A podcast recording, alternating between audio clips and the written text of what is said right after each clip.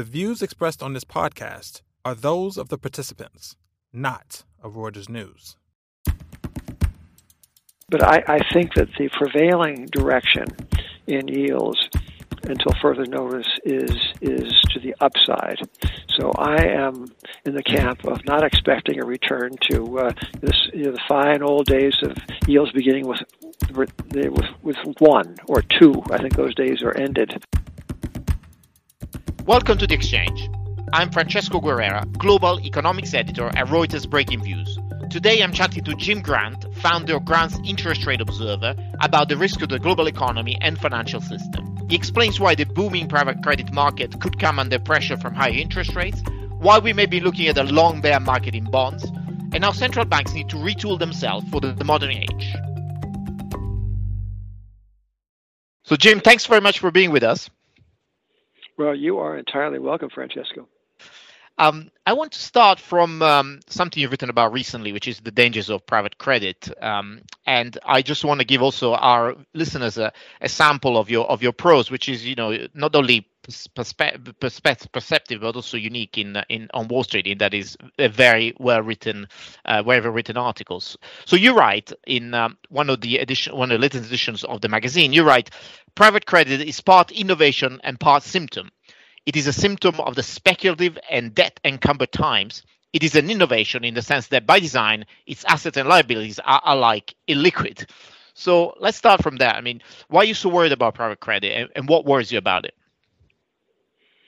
Um, Francesco, I think the way to begin is by um, observing that in the dozen or so years uh, past, um, uh, interest rates were um, you know, under the thumb of our central bankers, and uh, uh, were as often as not closer to zero than to any sort of respectable positive number. So the era of um, proverbially free money um, conditioned uh, behavior on uh, among investors. It it uh, it mm-hmm. led people to do things they might not have done um, in a regime of conventionally positive rates, uh, not only positive in real terms, but positive in nominal terms. We, we had neither uh, for most of those dozen years.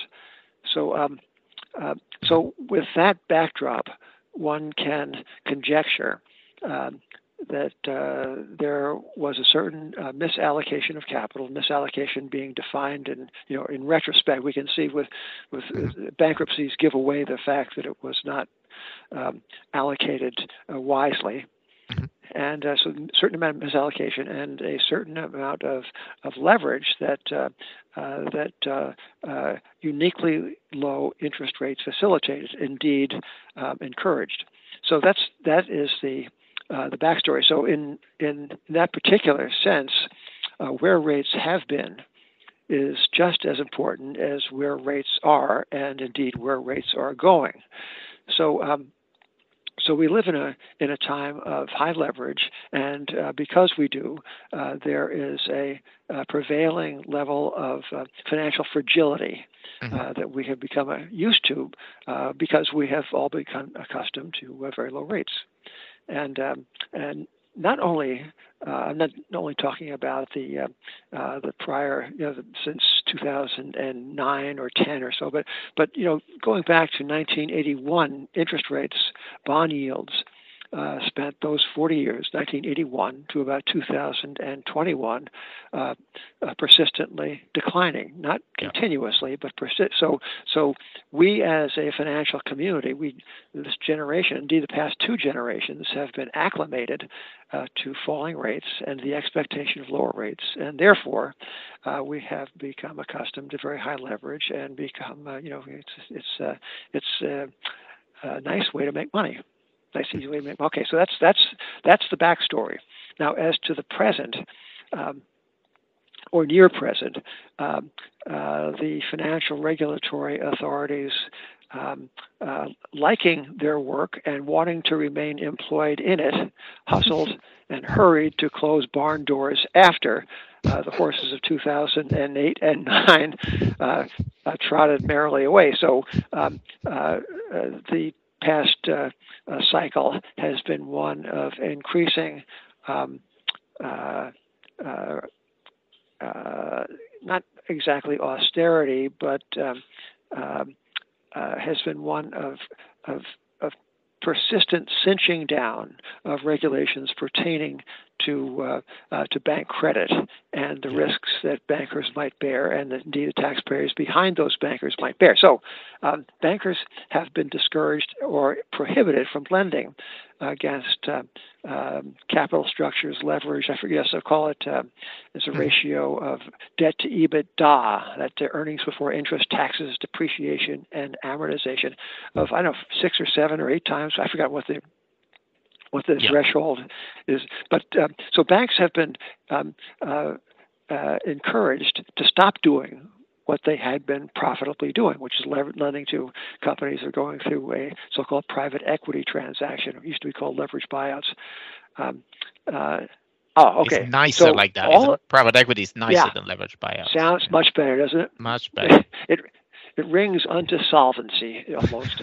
so um, uh, so um, so that so the the forced exit of banks from a certain kind of leveraged transaction opened the door for what we now know as private credit. Private credit is a is one of these terms that is not exactly helpful because um, as uh, one of the private credit um, uh, uh, investors uh, said uh, a little impatiently, everything is private credit in a bank balance sheet.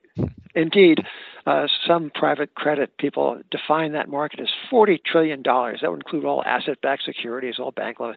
So, what, what we really mean by private credit is, is, is lending mm-hmm. to uh, leveraged, meaning encumbered firms, many of them on the small side, um, on a senior secured basis um, at a floating rate of interest. That's kind of the what we're talking about.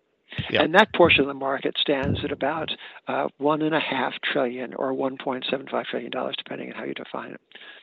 So, what makes it potentially dangerous? Well, um, this uh, market, uh, the uh, leveraged lending market to these smallish companies, leveraged smallish companies, it's grown by um, about uh, uh, twofold in the past five years, is according to Standard and Poor's.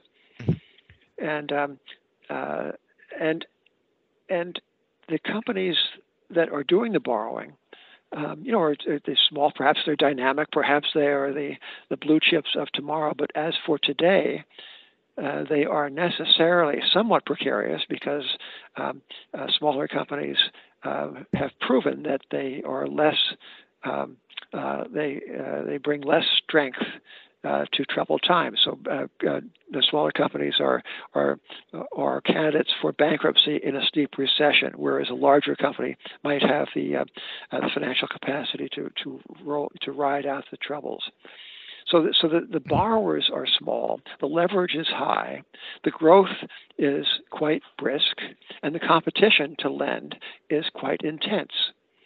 And those factors alone um, are constitute uh, uh, amber lights in credit. What you don't want to see is fast growth and um, and uh, highly motivated lending. Uh, what you want to see is deliberate uh, lending and moderate growth that, that yeah. speaks for prudence.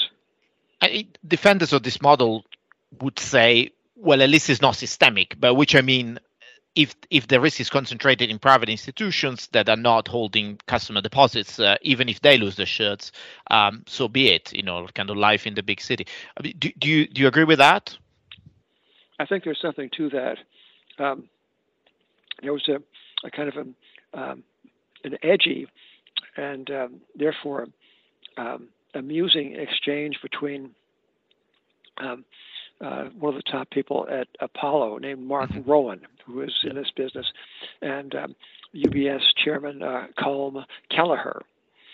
And uh, Colm Kelleher, uh, in, in, late fall of last year, just said that the next financial crisis is going to um, stem from um, so-called shadow banking, meaning uh, unregulated uh, lenders such as business development companies and other vendors of uh, private credit. That's that was the opinion of the uh, chairman of UBS, which of course is a bank.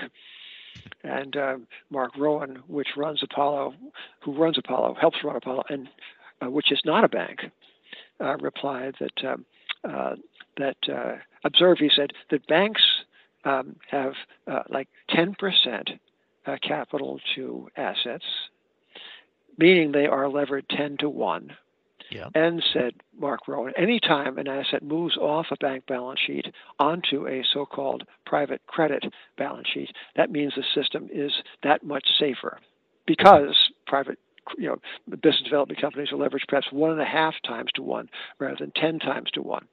So that point is well taken.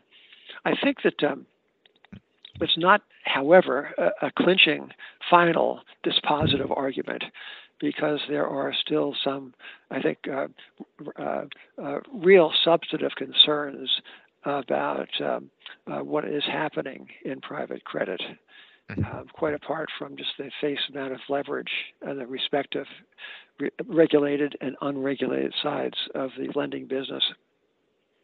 And I mean, you talked about regulators uh, shutting uh, the barn's door long after the horses bolted. But uh, is there something that they can do now to shut it before they bolt this time in private credit? Is there something you should do more to regulate it? Oh, you know, I'm of I'm of two minds on this. I, I understand that uh, uh, that sometimes regulation can, uh, uh I guess, can be helpful, but observe all the things that have happened under a regime of regulated bank lending. And the regulators were, you know, some, you know, you, what many people don't realize is that regulators actually um, go to work inside of the institutions they regulate. You walk around the uh, lobby of Goldman Sachs in New York City, and you're not sure if the people you encounter are employees of the firm or employees of the United States government. You can tell they from the suits. You can tell from the suits, Jim. You can really tell. Yeah, well, the the government guys are better dressed. Uh, How do you mean it like that? Okay. yeah. but yeah, no, you, you, sorry, your point, yeah, yeah, yeah. Yeah, you, so the, it's like uh, it's like the Marine Corps detachments and U.S. embassies uh, overseas. You know, you're not sure who you're not sure who is running the thing. Um, so, so the government has actually physically moved in to these banks. Uh, however, despite that close proximity, they're kind of at the elbows of the bankers, uh, saying, uh, or at least uh, we can imagine them saying, "Are you sure you want to make that loan?" Mm-hmm. like uh, like uh, you know, angels on your shoulder saying, I, I, I, "Is that what you want to do?" Um, but um, observe that uh, despite this, we had the uh, um, uh, the unseemly failure of three uh, rather large regional banks in March of last year. Because the Federal Reserve itself, having suppressed interest rates uh, and then having raised them at a rate of rise uh, not previously seen, certainly not in modern times. Uh, so, that, so the bond prices uh, went down as rates went up, and these three largest regional banks were caught short. Yep. Uh, their their bond portfolio is heavily underwater. So, so that was a regulated um, financial moment yeah. So the regula- yeah, the regulators can can I guess be helpful, but I'm not sure that more regula- regulation is going to uh, um, is going to uh, be the answer. In fact, I'm mm-hmm. quite sure more regulation would not be the answer. You know, uh, Francesco, in times past, um, this is going back to pre 1935. Mm-hmm. Uh, the stockholders of a nationally chartered bank in the United States were themselves at risk of a capital call in the event of impairment, the impairment or insolvency of the bank in which they held a fractional interest. Mm-hmm. So that's the kind of regulation um, uh, that I think uh, we might, might want to revisit. But the, uh, the kind of regulation that no, I don't think contemporary regulation um, is really the answer. Yeah, yeah, understood. And you mentioned it, the Fed and interest rates and the suppression of interest rates, and now and then the, the sharp increase upwards. Uh, if you look forward, I mean, and you look at what bond prices are doing now and bond deals are doing now, what do you think the bond markets are pricing now? I mean, do they understand where rates are going to go? Are they assuming that they're going to go back to the levels we've seen before, and therefore being too complacent, perhaps? Well, you know, again, getting back to this 40-year uh, bond bull market, uh, mm. you know, it it began in 1981 with the long-dated U.S. Treasury at 15 percent that was the, in retrospect, we can see that was the beginning of the uh, of the good times. So that was that was the low in price of the low in price. Uh, sorry, the low in bond prices and the high in yields. October or September 1981. Okay, so um, 40 years later, uh, we all uh, watched some of us incredulously the spectacle of something like 15 or 16 trillion dollars worth of fixed income securities worldwide being priced to yield in nominal terms nothing mm. or less than mm. nothing. Yeah. So that's that is quite a, as they say, quite a journey over 40 years. So so so um, uh, uh, what I believe is that uh, starting in about the summer of 19, uh, 19 uh, sorry 2021, uh, mm-hmm. the world embarked on a new bond bear market, mm-hmm. and the the tendency uh, or the historical record in bonds is that these uh, is that uh, uh the cycles of rising and falling rates uh, tend to span generation length uh, intervals. So the the, the, the final quarter century of the 19th, fi, fi, mm-hmm. the, the, final quarter um, century of the 19th century brought us falling rates uh, the first 20 or so years of the 20th century, rising ones, and there was a period of falling ones. It took us to 1946. And from 1946 to 81, as mentioned, rising rates. That was a 35 year, I guess, 35 year bond um, uh, uh, bear market. And um, and then we we you know we followed that with 40 years down. So these these cycles have tended to be, as opposed to the I'm not saying they must be, but they have tended to be very very long term things. You know, mm-hmm. and uh, a, a, person can get used to them. Um, so maybe, just maybe, this is uh, the opening innings of a major bond bear market, which is not to say that yields are going to go up every single week. On the contrary, they are bounce around. Uh, uh, but I, I think that the prevailing direction in yields until further notice is is to the upside. So I am in the camp of not expecting a return to uh, this you know, the fine old days of yields beginning with with with one or two. I think those days are ended. Mm. And do you think that the there's a lot of talk about the fiscal stance of the U.S., the United States, and its growing debt pile. Is that going to play a part in that, or I mean, how does that feature? Oh yes, yeah, yeah. A, it uh, features, I think, uh, conspicuously. Although mm. um, uh, I, um, uh, Francesco, I am a, uh, a, a kind of a scold about uh, uh, such things. You know, I, um, Grant's interest rate observer is um, is a, a gold buggish uh, mm-hmm. Hamiltonian, um, fiscally prudent kind of. Um, I, I, wear a suit to the office and uh, bow ties. So so that gives you a sense of our uh, monetary and fiscal uh, preferences. But um, um, I am. I think it's incumbent upon me to point out that during the Reagan years, this is the 1980s. Mm-hmm. Um, uh, the public debt tripled, and yields were sawed in half. So the so the um, uh, fortunately or unfortunately in our line of work there are no hard and fast rules. You know, they, um, it's not always true that fiscal profligacy uh, means trouble in the bond market. Um, sometimes uh, in bull markets, supply, greater supply is just fine. The market wants more and more of it so sometimes you know we, we who are in charge of of setting the narrative, or at least uh, hoping to, set, you know, we we um, uh, we attribute cause and effect um, rather promiscuously, and uh, and it's not uh, it's not quite so clear where cause and effect usually lies. Um, with all that by way of preface, um, mm-hmm. in a bear market, uh, what people really don't want is more of the thing that's depreciating in value. And I think, underscore think, that's where we are now. That uh, uh, that um, um, you know we, are running. We in this country, my country, the United States, are running like a six percent deficit to GDP. Six percentage points of deficit of GDP are mm-hmm. in deficit, the Treasury deficit, at a time of uh, unemployment below four percent and uh, you know it's uh, it's pretty. It's historically it's quite remarkable, and I'm not sure it's bullish. I dare say it is not bullish for bonds. Yeah. Um, I want to conclude because unfortunately we don't have that much time, but I want to conclude a little bit. Uh, uh, I'm, I'm curious, you touched upon this, but I'm curious to your thoughts about the future of the global banking system. There was obviously a big uh, moment, uh, a watershed moment in the financial crisis.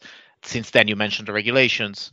Uh, we've had some bank failures since then, including obviously Credit Suisse and the, and the regional banks in the U.S. I mean, what, what what what will a bank or what, what does a bank now look like? What what should should it do and, and what should it not do and, and what should the, its investors and customers expect from it? Yeah, well, I'm reminded of a of a of, of, of, a, of a wry remark from a, a Nordic banker whose name I cannot recall, alas. Uh, but um, I will recall him um, by his wisdom and his wit.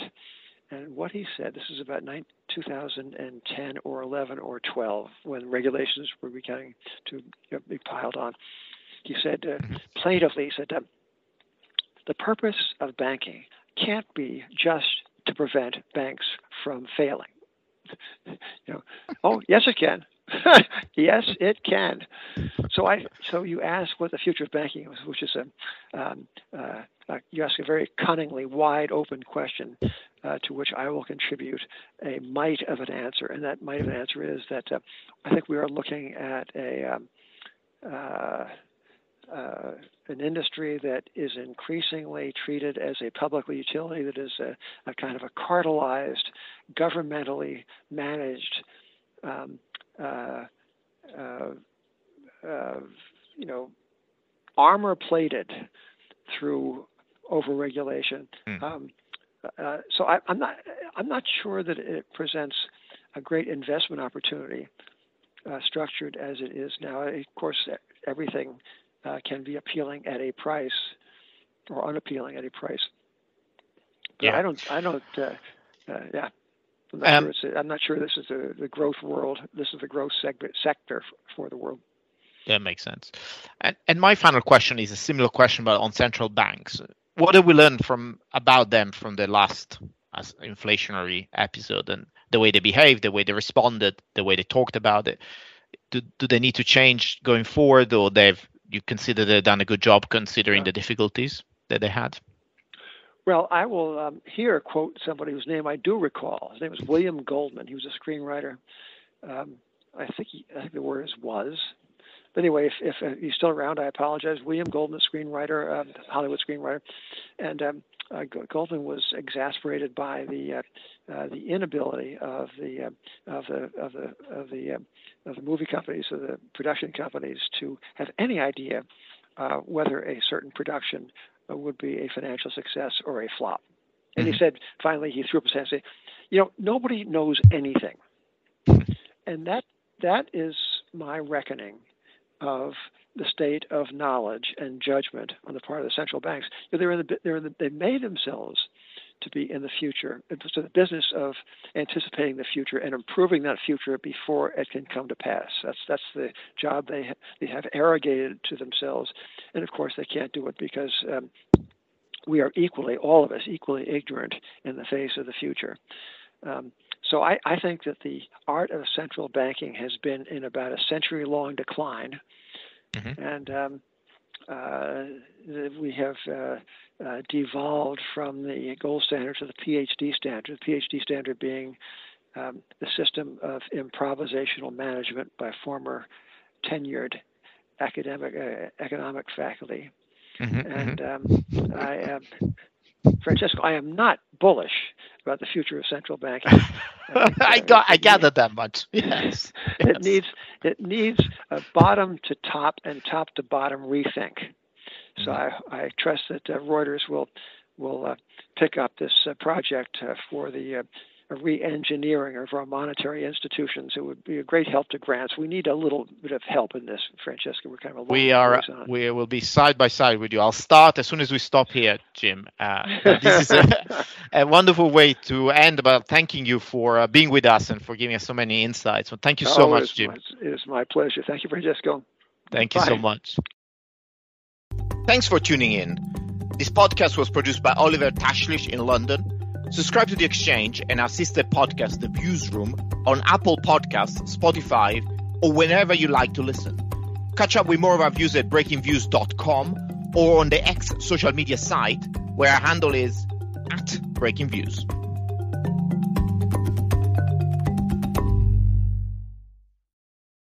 I'm Kim Vanell. Join me every morning for a roundup of what's happening at home and around the world. From the front line in Ukraine extraordinary how these people adjust and uh, even laugh when you take cover. to the heart of US politics. When Trump said that he expected to be arrested, it seems like he was trying to get ahead of the story. We bring you everything you need to know in 10 minutes. For your essential daily briefing, follow Reuters World News wherever you get your podcasts.